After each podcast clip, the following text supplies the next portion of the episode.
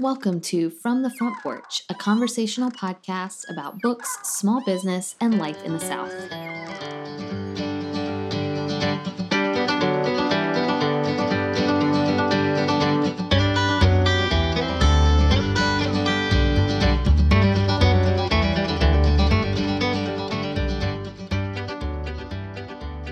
The sun crept across the sky as ever it had. They welcomed it. They worshipped it. The prickle on the skin felt like punishment. The sweat felt like virtue. Cups collected on the table. Towels were used and abandoned. There were sighs and feints toward conversation. There was the plash of water and the sound of the door opening and closing. It was the kind of heat you could almost hear. And in that kind of heat, what could you do but swim? Rumaan Alam, Leave the World Behind. I'm Annie Jones, owner of The Bookshelf, an independent bookstore in beautiful downtown Thomasville, Georgia, and today I'm recapping the books I read in August.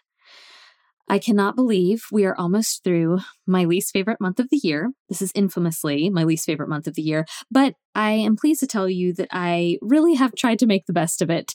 Um, August in a pandemic turns out is quite a bit like March or April or May or June or, or July. And so August this year honestly hasn't been that bad in the grand scheme of things. I think we're all muddling through in the best ways we know how.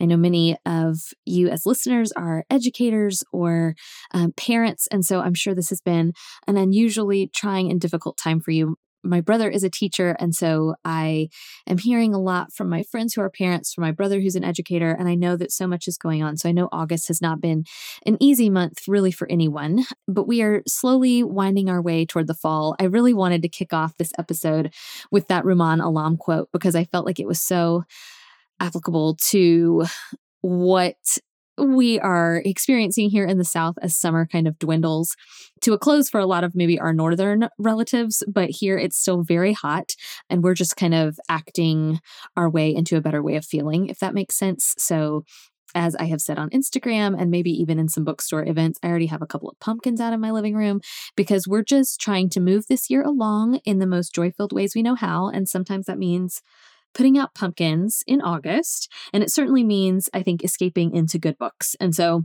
the good news is April was a pretty good reading month for me. I do think we are past like the the phase of the pandemic where I was reading, as some of you will recall, like, I don't know, 14 books a month, which is rid- ridiculous for me. That may be normal for you. It was not for me. And I think um, had a lot to do with um, not even having more time, but just I wasn't thinking maybe about as much. And so had I had maybe a little bit more bandwidth, that time has passed, and we are definitely back toward a more normal, manageable. Gosh, I think I read about seven books uh, in August, and that feels far more typical. Um, all of them were really good, though. That's the good news. I think I mentioned in the last recap episode that I am finding myself giving up on books far more easily. So I'm not maybe finishing quite as many, but that's partly because I am really giving up it feels like I'm starting several but not finishing them. Um, or I'm starting books and really taking my time with them. So reading a few nonfiction titles that I'm working my way through slowly on purpose um, so that I can really. I can really take them in and chew on them a little bit. Okay, so without further ado, the books I read in August. The first book I finished was Stand All the Way Up. This is a book by Sophie Hudson. I am not somebody who I, I, follow Sophie Hudson on Instagram, but I am not somebody who was familiar entirely with her work because of some other podcasts I listen to and some other people I follow on the internet.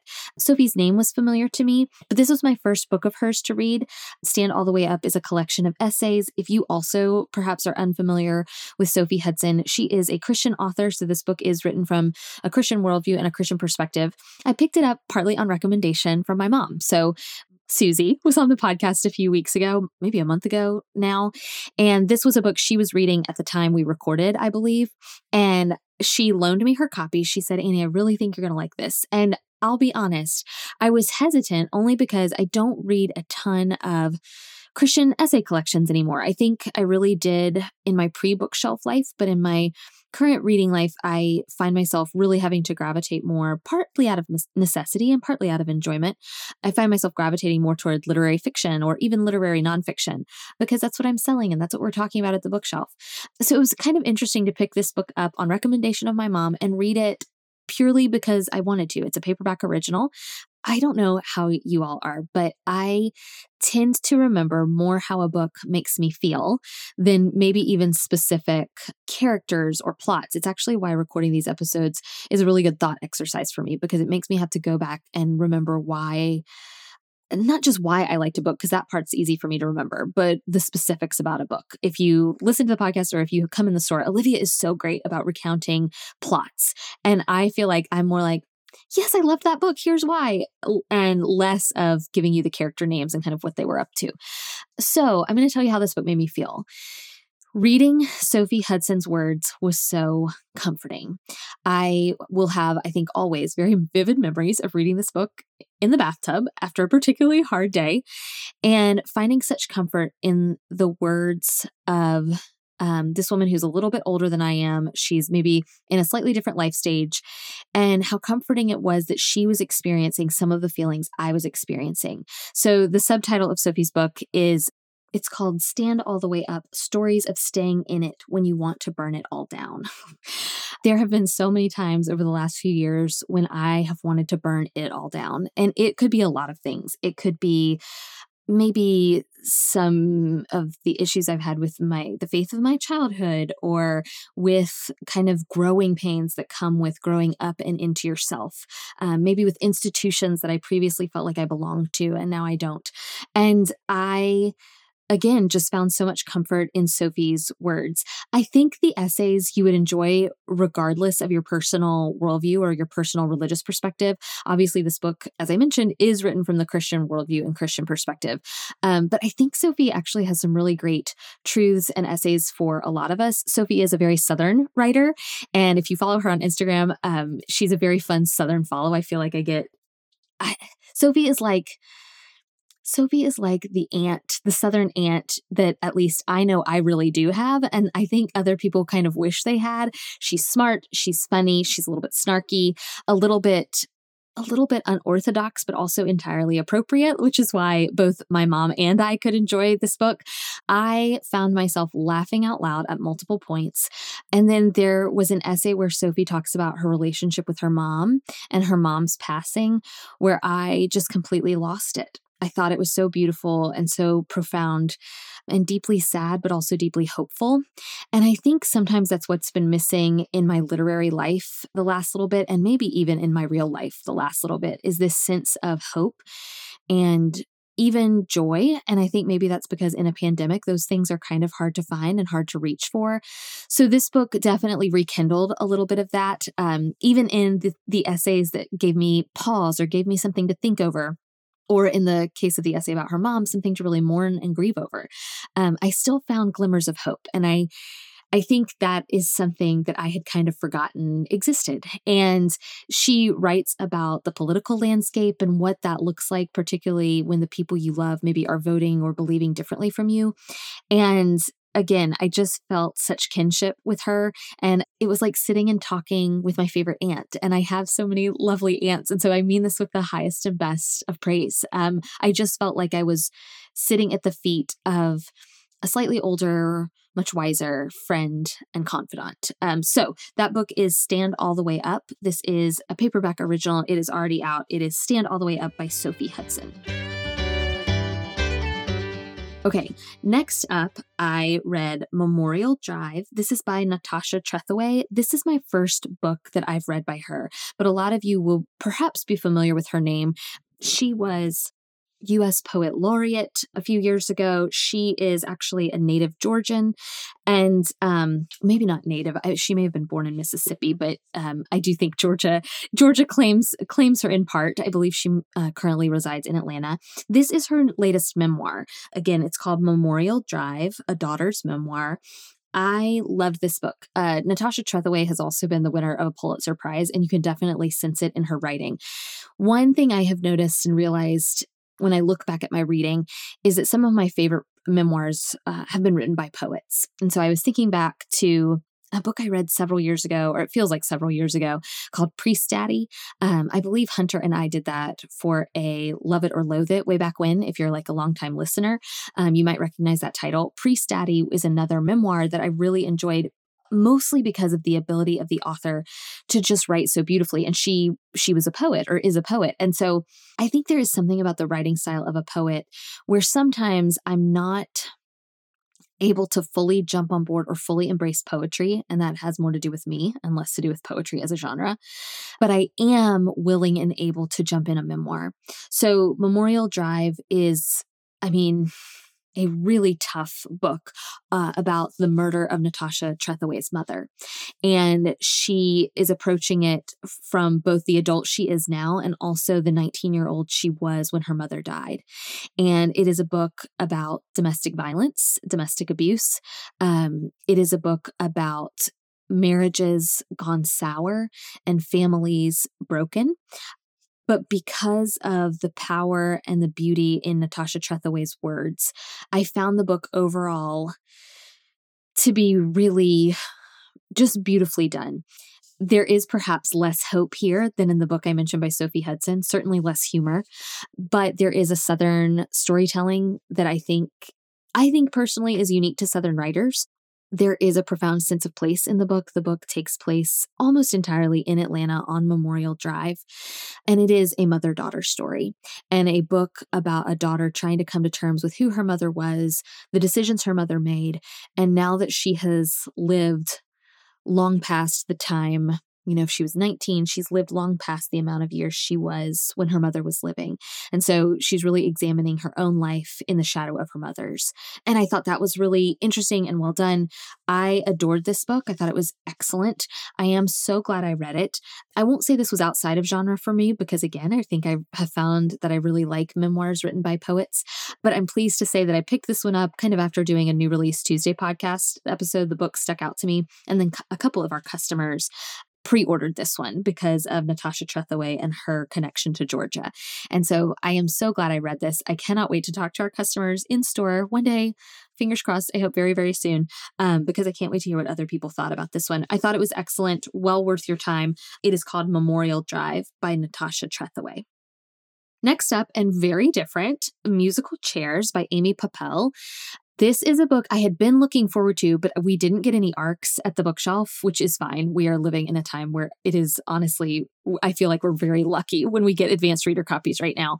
But I was really looking forward to it because although I still have not read Amy Poeppel's Small Admissions, which I know several of you have read and loved, I did read her second book. I believe it was her second book called Limelight and I loved it. Um, if you like Broadway or musical theater, New York City, Justin Bieber, this will um, weirdly scratch all of those itches. But musical chairs is an entirely different kind of story, but I adored it. Picture Strangers and Cousins meets the ensemble. That's exactly what this was like. I think I am all in on Amy Poeppel. I think I'm going to have to go back and read Small Admissions. She writes books about people I just really like. Limelight has this really fun family that lives in New York City, and I felt completely enmeshed with them and in love with them. Uh, the family at the heart of musical chairs this is a they're just so delightful. This is a book that I read and actually had a really fun time reading. A lot of the books on this month's list made me think or um, caused me to think differently or made me feel known. Um, but not a lot of books lately in 2020 have just made me grin the entire time I'm reading it. But musical chairs did. And so if you are in desperate need of a pick me up, uh, I think this could do the trick. So this is about a woman, it's about actually about a man and a woman who um, play in a trio which is why it kind of has this, this great um, it reminds me so much of the ensemble by aja gabel which is a book i adored and so they have grown up they really have grown up in this trio and the third member kind of eh, changes over the years that that chair has changed, um, musical chairs, uh, hence the title. But those two partners have really remained completely um, in tune with one another's lives, uh, pun intended. And so uh, we get this really great. This book is actually a great book to read right now as summer is dwindling down because the d- book takes place over a summer. And it is about these two people who are in platonic love with one another. They have loved one another for their entire adult lives, but they have separate adult relationships, separate families. And there is just utter chaos as this family kind of meets one summer at the family home. So if you love books, as I do, about um, these kind of homes passed down through the generations, I'm thinking of House Lessons, uh, which is nonfiction, but I'm also thinking of Strangers and Cousins, Unsheltered by Barbara Kingsolver, um, where this the house just plays a really important role.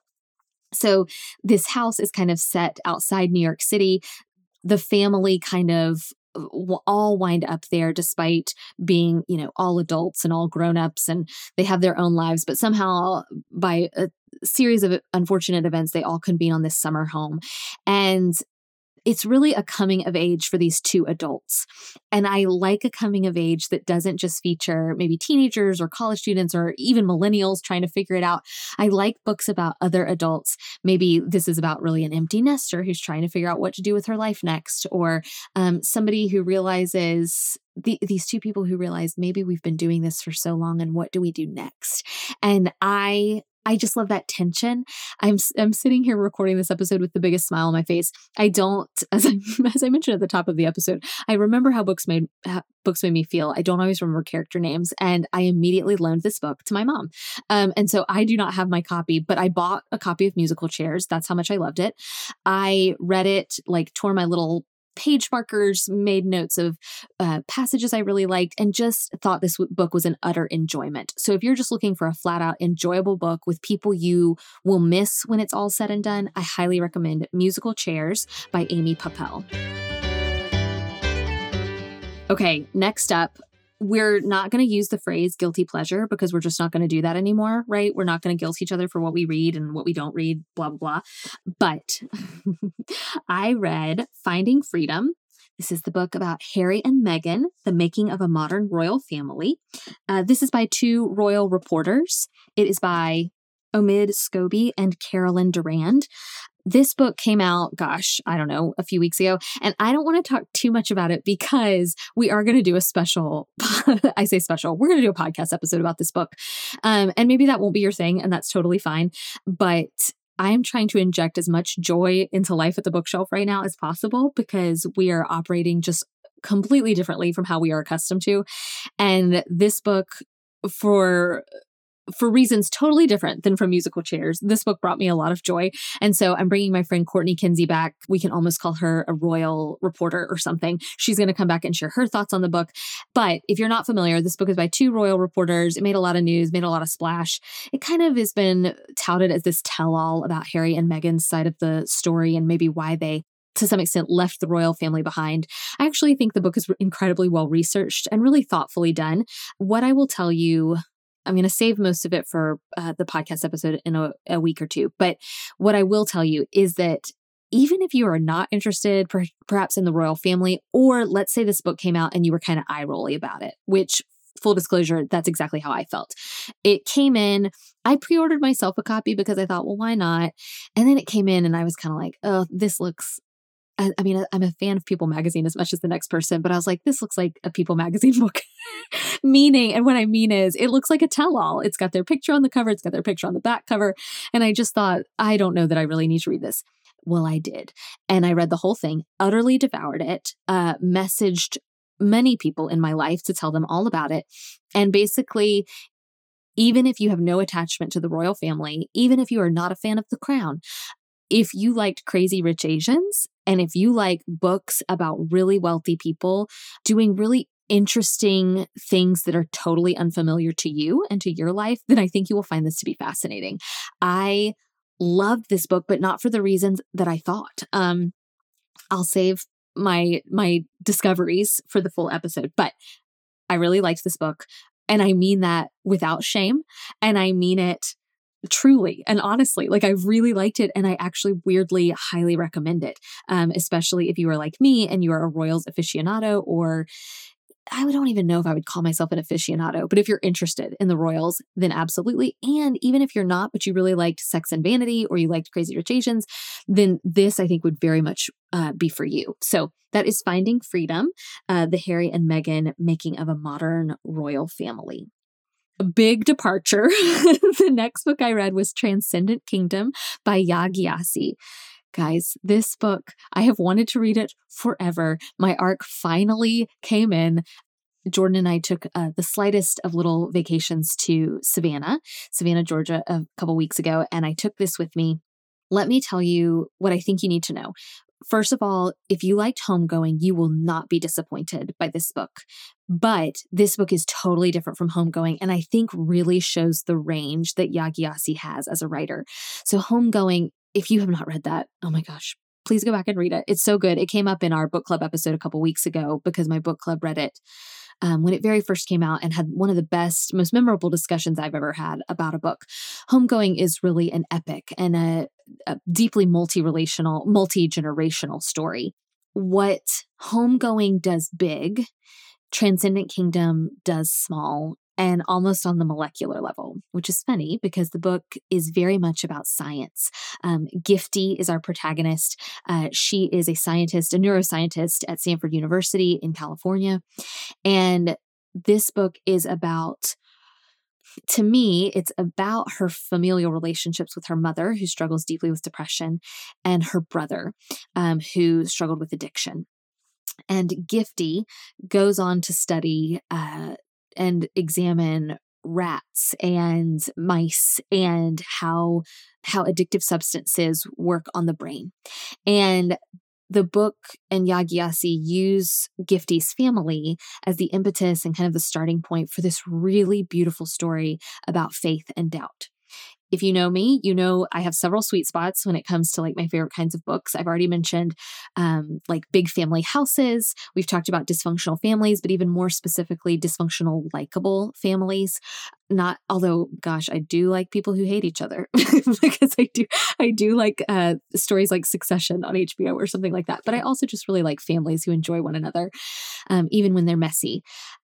I love books that examine faith deeply and thoughtfully and respectfully, but also messily. And so I think Yaa Gyasi really looks at faith and doubt and science versus. Mm, I don't even want to pit science and faith against one another, but it really looks at faith and science and how they how they leave one another out, but also cross over with one another. I think this book is outstanding, in case you can't tell. I am relieved to know that this is not at all a sophomore slump.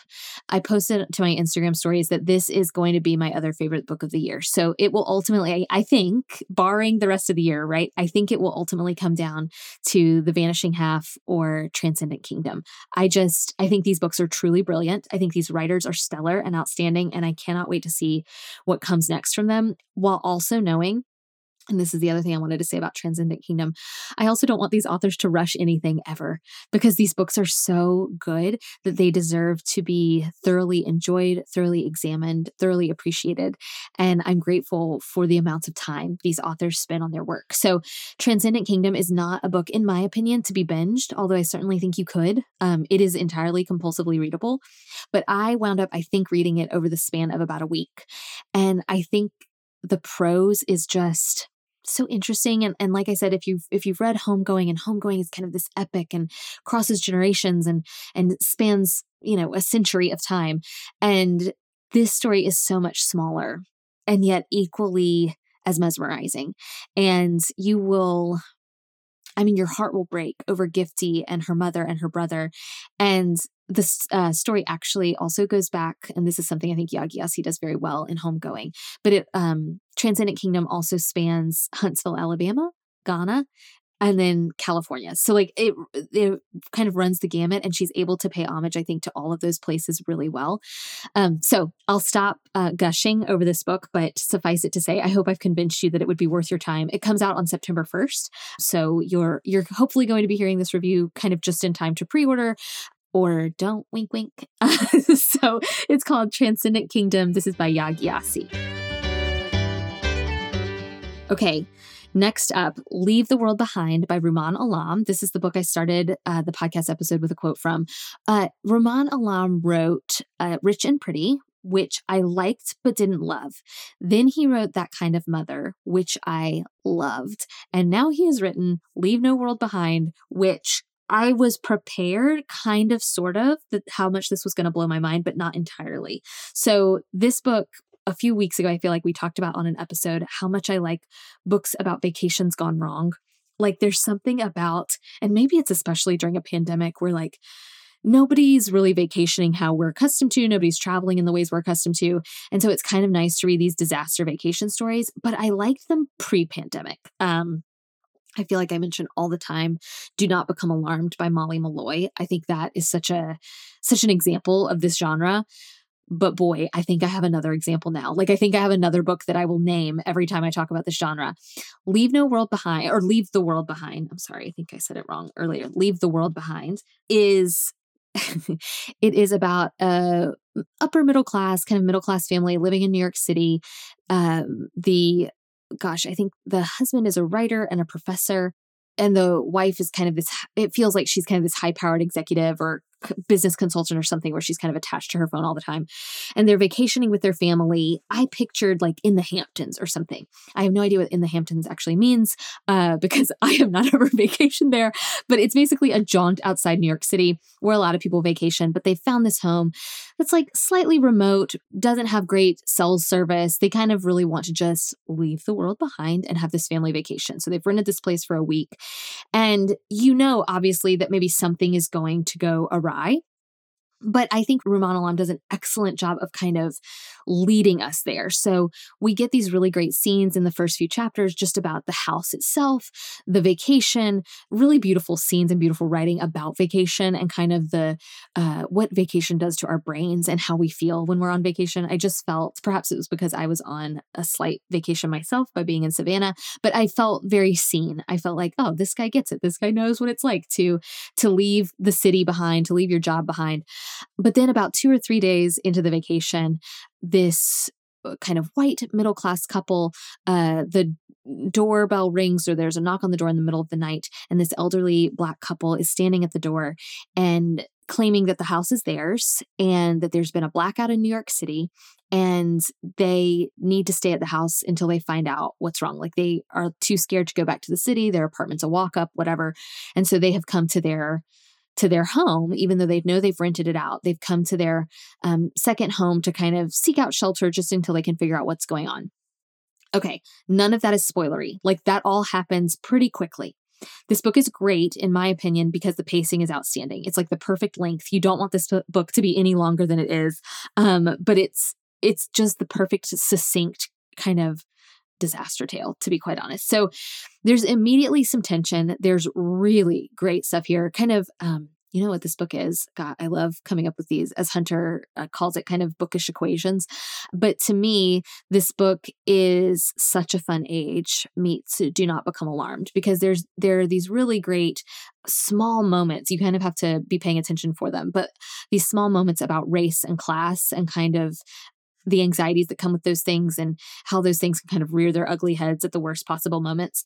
And so it's definitely a look, it's kind of a sociological look at race and class and the breakdowns there. And then it is also just a really good disaster story because what ensues is, as you can guess, a disaster. This also has shades of Get Out. Um, maybe that's really what it is. Such a fun age meets Get Out. Mm, doesn't that sound good? That's a good book. So, this book is excellent. This book is out in October. Here is what I will warn you this is a weird book to read during a global pandemic. and that's all I'll say because I don't really want to spoil it anymore for you. I think that really the most, the more blind you can go into it, the better. The more kind of clueless you are, the better. So I don't want to go into any more detail really. But I will tell you that I finished this book completely unnerved. Not a lot gets me in that way. Like, I feel like I'm a pretty sturdy reader and I'm not really bothered. Hmm, I won't say I'm a not bothered person in general, but kind of. I'm I'm kind of a take things in stride kind of person, but this book deeply troubled me. and so just go into it knowing that I believe it is thoroughly, I think it is supposed to be thoroughly unsettling. I am dying to talk to Rumaan Alam because he didn't write this this year. Obviously, he wrote it a while ago. And so I cannot believe how t- weirdly timely this book is. This book is so good, but so troubling. So it's called Leave the World Behind by Rumaan Alam out in October. Okay, last up is a book I just finished, like right before this recording. It is called The Resisters. This is this book has a really striking cover. I'm sure you've seen it. It's by Gish Jen. Um, it's also got an Ann Patchett blurb on the very front, which mm, I think would catch several readers' attention. So it's called The Resisters. I read this on the recommendation of my friend Hannah. I love getting bookish recommendations from other readers who I trust, and Hannah and I have followed each other on the internet for years, and she posts really great book reviews. And so I saw her review The Resisters, and this is one that had been on my radar. Like we have it at the bookshelf.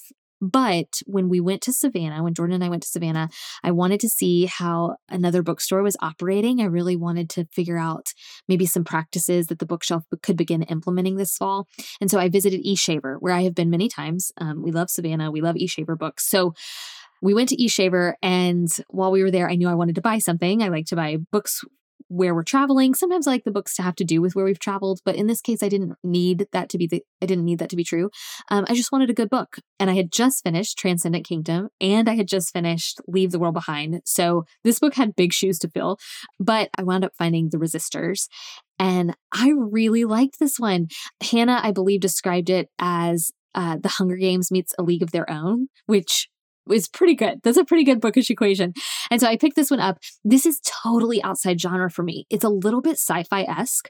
It's clearly post some horrific apocalyptic uh, kind of event, or maybe just a kind of gradual apocalyptic event, which might be worse where we're just living america is now auto america we're talking about a lot of um if you have an alexa in your house this book will be very disturbing to you so, and so if you have an Alexa or if you've ever used Siri, like this book will be troubling to you because it's really, I think, about a world in which, well, in the book, they refer to her as Aunt Nettie, but it's basically the world is super connected and very much automated. And so Auto America is now where where we live and this family this uh, this really wonderful family Gwen Grant and Eleanor they wind up starting a baseball league because their daughter Gwen is this amazing pitcher.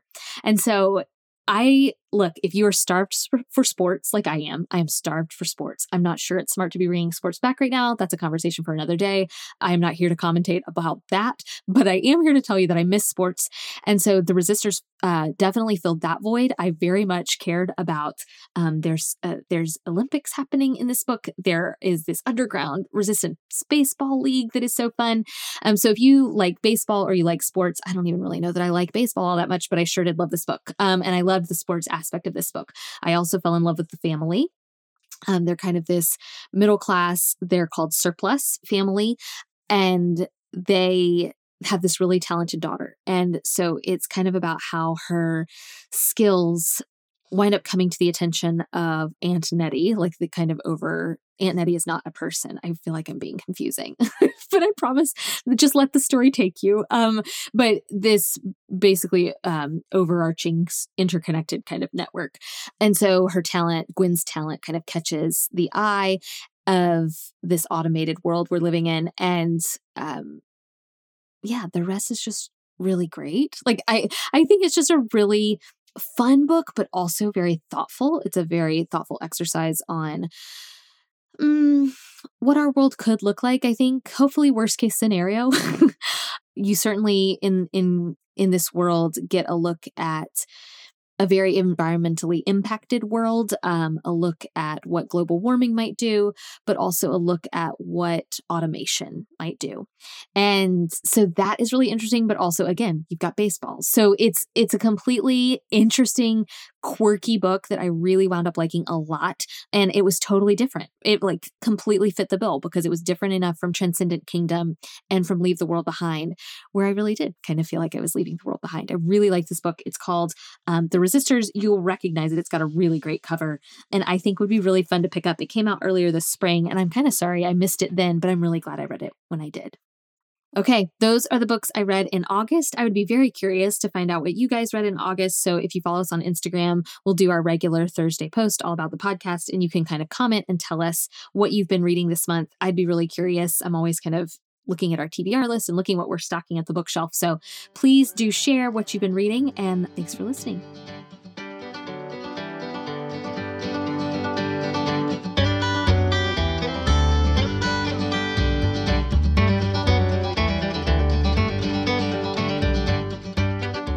Porch is a weekly podcast production of The Bookshelf, an independent bookstore in South Georgia.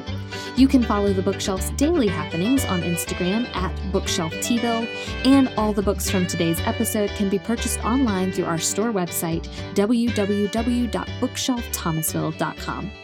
Special thanks to Dylan and his team at Studio D Production for sound and editing, and for our theme music, which sets the perfect warm and friendly tone for our Thursday conversations. This week, I'm reading Here She Is The Complicated Reign of the Beauty Pageant in America. This is by Hilary Levey Friedman.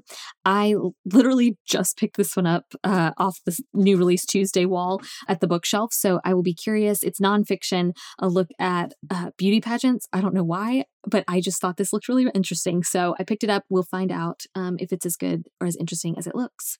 If you liked what you heard on today's episode, tell us by leaving a review on iTunes, or if you're so inclined, support us on Patreon, where you can hear our staff's weekly new release Tuesday conversations, read full book reviews in our monthly Shelf Life newsletter, follow along as Hunter and I conquer a classic. This week, we're doing, I believe, part six of Anna Karenina, and receive free media mail shipping on all your online orders. Just go to patreon.com forward slash from the front porch.